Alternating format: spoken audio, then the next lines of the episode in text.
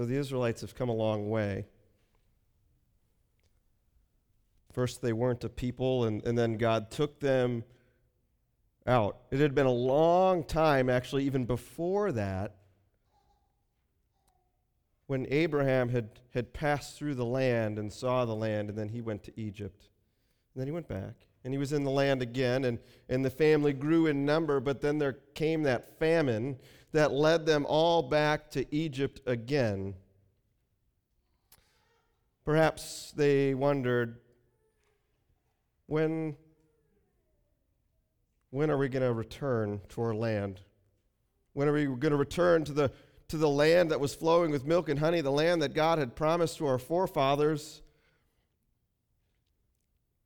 In between that time, they had been slaves. They had crossed a sea on dry ground. They had been fed in the wilderness with, with manna and with quail every now and then.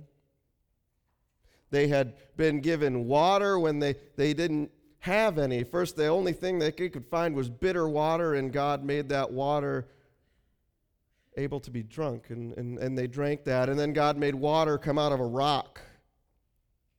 And now they get on this edge of the desert, and they see a river. And they know beyond that river there's a city. First, the river, the, the Jordan River. God was going to use it as a reminder of his faithfulness to them. He was going to use it as a, a reminder of the past. Their, their leader was dead Moses. The man who led them into the wilderness, out of Egypt, the man who spoke with God, and, and he was even able to see the, the back of God as, as Moses held him. The, the man who went, came down from the mountain and his face was glowing so much that he needed to wear a veil. Moses had this special relationship with God, and Moses was gone. Now they have this, this new leader, Joshua. Well, Moses led them over the Red Sea, through the Red Sea. What's Joshua done? How, how do they know they can, they can trust Joshua and that God is, is with Joshua? So God brings them to the edge of this desert.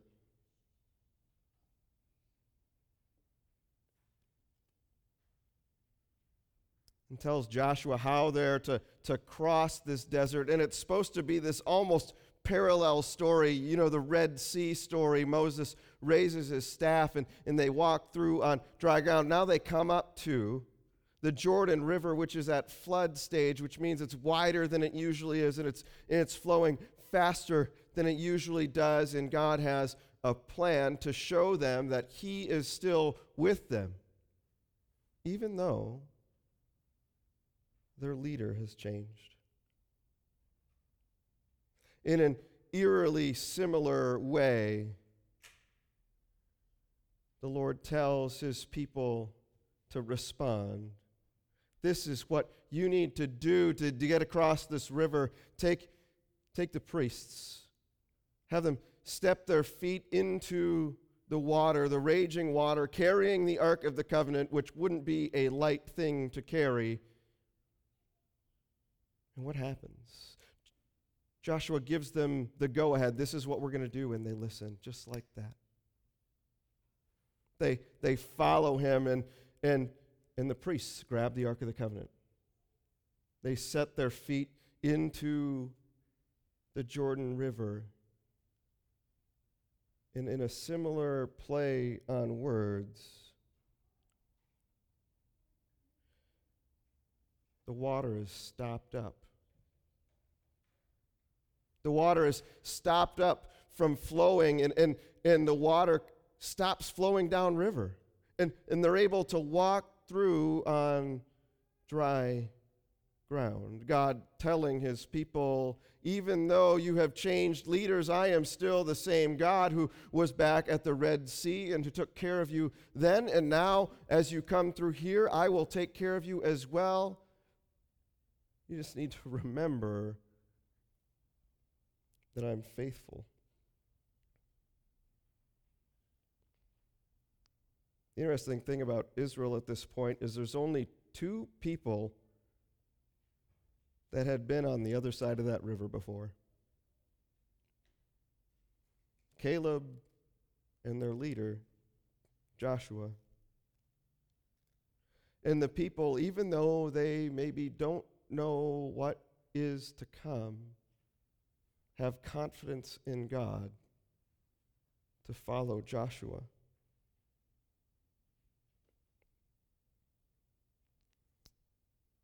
God calls them all to move forward, to continue on. Everyone's got to be on board with what's going to be happening next because it's going to take all of Israel to trust in the power of God, to follow Joshua just like they followed Moses before. But there needed to be one slight difference when they found out about that city 40 some odd years earlier, the only two people that thought that God could do it was Caleb and Joshua. And so those were the only two people that were allowed to go. They needed to, to trust in God, and now Israel, they did. They crossed. So let's read part of this crossing story together. So when the people so when the people broke camp to cross the Jordan, the priests carrying the ark of the covenant went ahead of them. Now the Jordan is at flood stage all during harvest. Yet as soon as the priests who carried the ark reached the Jordan and their feet touched the water's edge, the water from upstream stopped flowing it piled up in a heap a great distance away at a town called Adam in the vicinity of Zarethan. While the water flowing down to the Sea of Arabah, that is the Dead Sea, was completely cut off. So the people crossed over opposite of Jericho. The priests who carried the Ark of the Covenant of the Lord stopped in the middle of the Jordan and stood on dry ground while all Israel passed by until the whole nation had completed the crossing on dry ground. Often, I think leaders try to exalt themselves to show that they are worthy of what position they've they've called, been called to. But here you see kind of the exact opposite thing. A few verses earlier, as the Lord is talking to Joshua, the Lord says that he is going to exalt him in front of all Israel. the Lord validating the new leadership of Joshua taking place of Moses. Though the story in the Jesus Storybook Bible is called the warrior leader, I don't know if that's necessarily what we see when the Lord validates his leadership here right away. It's not a battle that Joshua participates in first. But what it does do is it causes Joshua and the Israelites to remember and to trust in the Lord and remember that His way is oftentimes different. His way of crossing the Jordan probably would not have been my way of crossing the Jordan. I would have probably called up some engineers and say, hey, can we build a bridge? Can we find some trees? Can we do something, right? And it was important for that to take place because what the Lord was going to do next when they got to that city was going to be something perhaps different. It might sound really different to us. Maybe it wasn't, though, so different to the Israelites. The city of Jericho was fortified. city of Jericho had warriors. city of Jericho was, was old and it had been built up and, and, and conquered, but then built up again. And, and there's these enormous walls that keep the city safe. And not only that, it was also a spring fed city. They didn't have to go out of the city to get water, to get the necessities to sustain life. They could hold up in there forever as long as they probably wanted.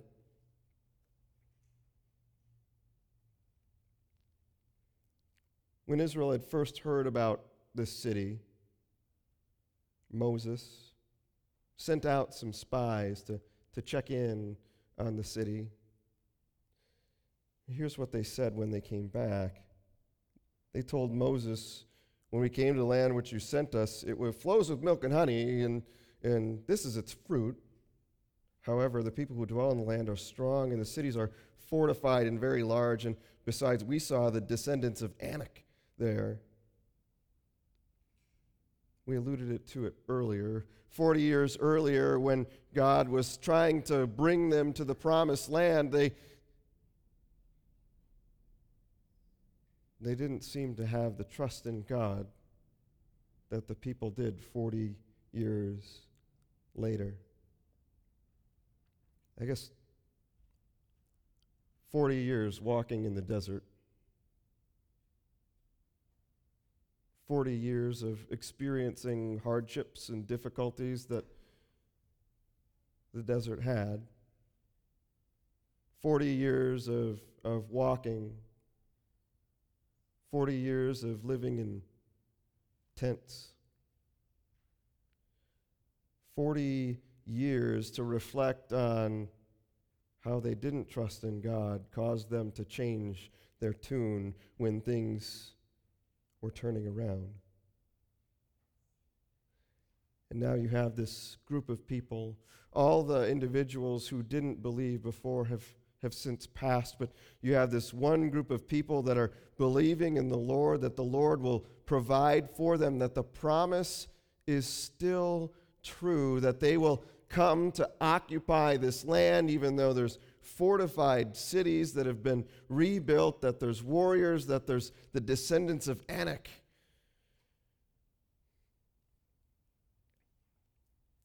Perhaps, though, it takes place different than we expect. Maybe you remember the VeggieTales show about this. You got the little peas that are up on top throwing slushies down on the Israelites walking around. I don't think it was that picture.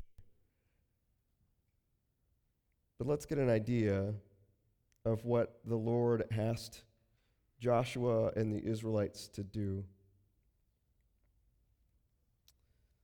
The Lord said to Joshua, See, they've only crossed the Jordan at this point and they can see the city. But the Lord says this to Joshua See, I have given Jericho into your hand with its king and mighty men of valor. They're not even through the gates, they're not even through the walls. And the Lord tells them, I've given you the city. You shall march around the city, all the men of war going around the city once. Thus you shall do for six days.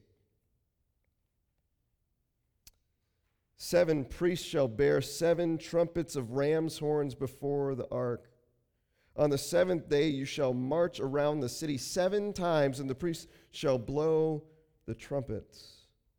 And when they make a long blast with the ram's horn, when you hear the sound of the trumpet, then all the people will shout a great shout, and the wall of the city will fall down flat.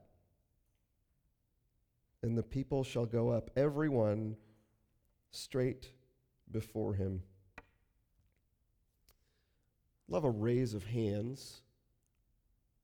If you were going to attack a city, how many of you would walk around the walls? Peyton, thank you. One hand. Oh, oh, two hands. Yep, there you go. Right? I wouldn't have come up with this on my own. But the interesting thing, I, I would probably thought laying siege or something like that, but really they had everything they needed, right? Maybe warriors leading the fight instead of the priests. That might be my idea. That was not the way. God actually used a familiar military strategy with just a little bit of a twist. In that day, it was actually fairly common for, for invading armies to walk around the cities, almost to say, hey, we're coming. Almost to intimidate them, to show them the, the size of their army, to show what they were going to be up against. Oftentimes, though, they would, they would maybe shout battle cries and, and, and try to intimidate the people inside by the noises that they were making, by the swords banging against whatever they happened to have. But that's not the way of the Lord. The twist that he gave was having the Ark of the Covenant in front. The Lord led them through all of the wilderness. The Lord led them through the Red Sea. The Lord led them through Jericho. The Lord led them out of Egypt. The Lord was the first one, and the Lord would be the first one into this battle as well. The priests carrying the Ark of the Covenant along, and the men following silently. Imagine that. You're inside a city that's using some type of war tactic that you're familiar, but it is dead silence. You see them march their God around the city, and everyone is remaining quiet. Eerily quiet. They do it and they walk away and they go home. The next day comes. Their God leading them once again into battle. The army follows, silent. And they go home. For six days they do that, but on the seventh day they, they walk around seven times. You know, it's almost like war strategy plus worship, you could say. Seven days, and the last day, seven times, a, a ceremonial type number.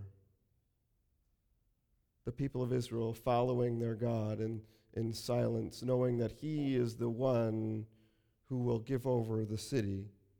The people worshiping Him, perhaps, trusting in Him, knowing that it is not their might that will give the battle, but it is the Lord who goes before them. And then they let loose after the ram's horns. They, they shout, and the walls come tumbling down, right? Song maybe you learned as a kid.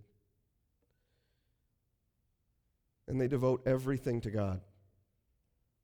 Nothing is supposed to become theirs. Everything is, is supposed to be given to God to devote their entire life, their entire conquest to the Lord. So we think about this river following the way of the Lord and in the city following the way of the Lord. Means you listen to him, even how crazy I guess it sounds. That his way is different than the way that we would normally operate. His way is different than what we would perhaps have expected. And now, you know, we cross rivers every day.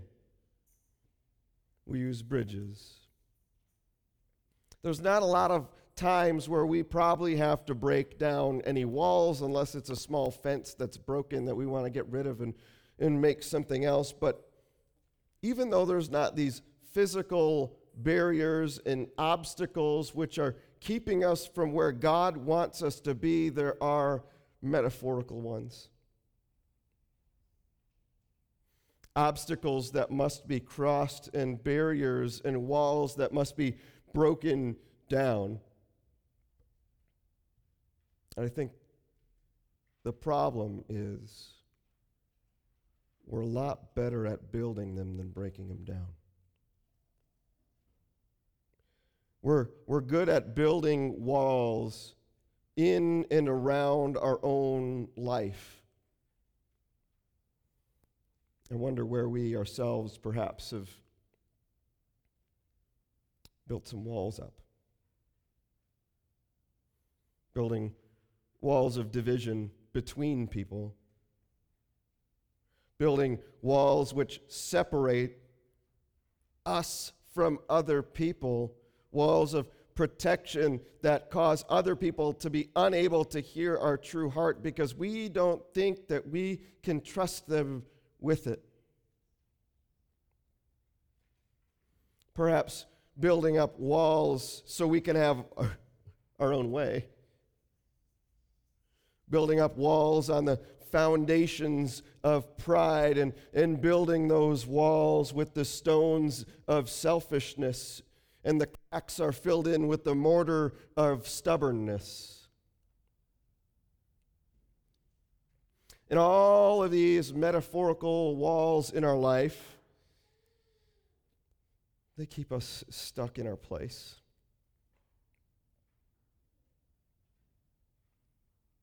The walls keep us fearful about what's perhaps on the outside. What would happen if we we let it in. We're locked in place, perhaps even building up walls so much that we are trying to hide ourselves from the very God who wants to be with us. The God who's walking around those walls, really just desiring to get in and to hear your heart and to mend your spirit. The walls keep us in bad, bad spots too. They keep us in a place of addiction. The walls keep us in a place of addiction to work where we never feel like we can, can put something down because we need to prove ourselves. An addiction, too, to perhaps the, the, the perfect image or like a glittering image that you have of yourself that you don't want to let others in because you're fearful, well, what they would think if they found out who I actually am walls that are so worried about the perception and the approval of others that it locks you in place.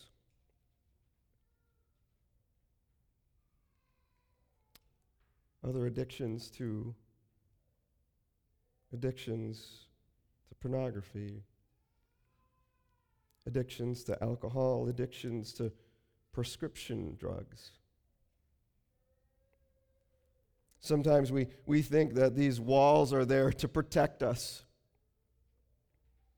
And we, we lash out then when anyone tries to chip away at our foundations, to chip away at those walls, to, to get rid of that mortar, to pry their, themselves in, to, to find out what's actually on the inside of, of this person's life. And, and we use those walls to, to protect ourselves, to push others away to keep them from, from knowing our struggles and perhaps even using those walls to alienate those people so they don't try again.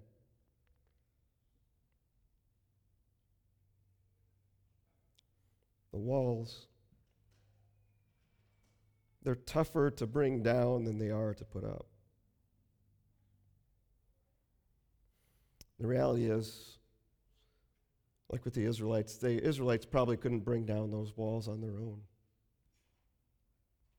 And we can't bring down our walls on our own either.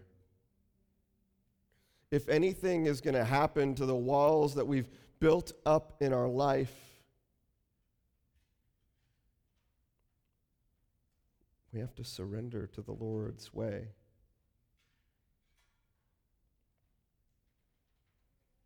Here's the thing about the Lord's way God didn't send Jesus down to say something like, I'm here to bring you salvation, but you're going to continually struggle with everything that you've ever dealt with before. You're going to continue to struggle with your old way of life. You're going to continue to have those same walls and those same difficulties. That's not, that's not what he said.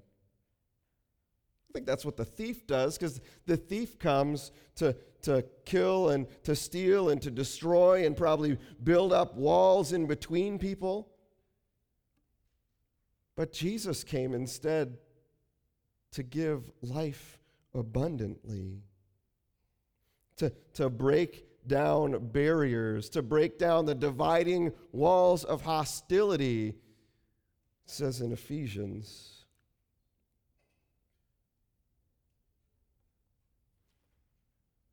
No one expects the way of God to work, I don't think. No one expects that death would somehow lead its way to life.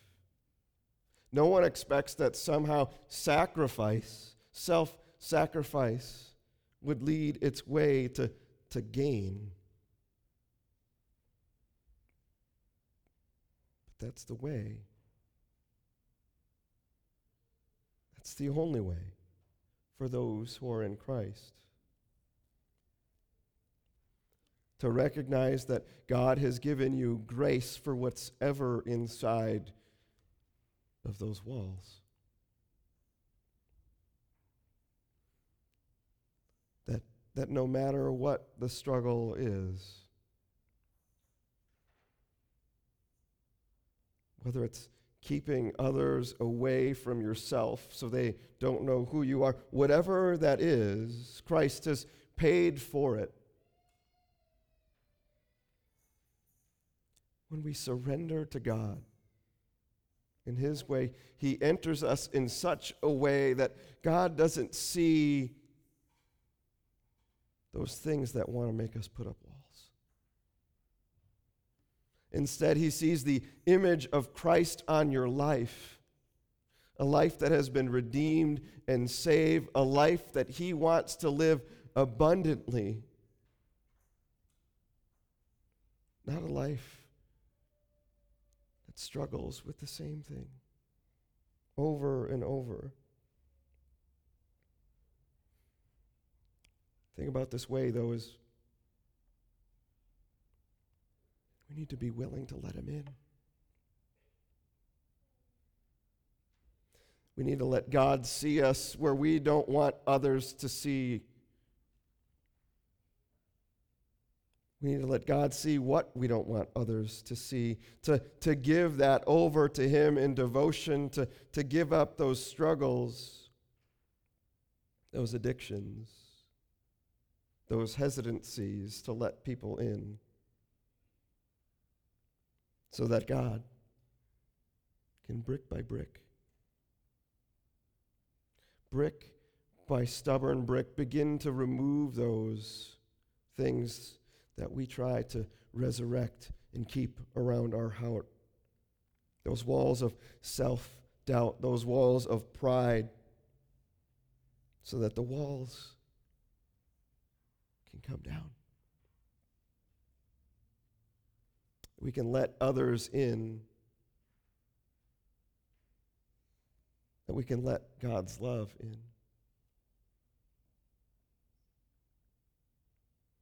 That brick by brick addictions are, would be recognized and realized, and we would allow others in to help us to walk through them. No longer living for a specific moment or feeling, but instead living for Christ. When we, when we let Christ in brick by brick, our life is given more joy and more fullness. Brick by brick, our, our life is given more purpose. Brick by brick, we realize the grace that was needed in our life needs to be extended to others who are building up the same type of walls that we did in our own life. we realize how much more we need Christ each and every day when we hand those walls over to Him. And we're ready to experience His love in return. Let us pray.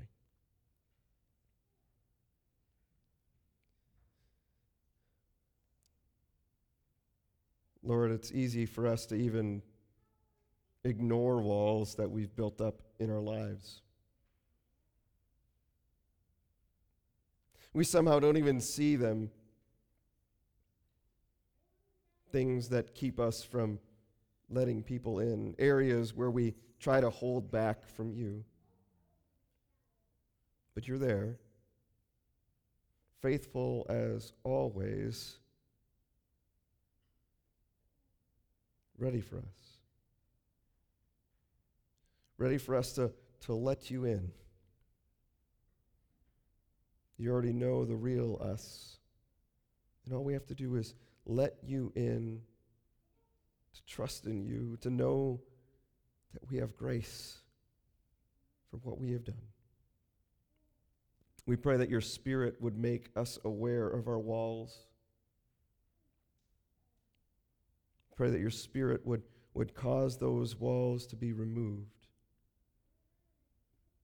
brick by brick, chisel hit by chisel hit, that we would experience a more full life in the process. It's in Jesus' name we pray. Amen.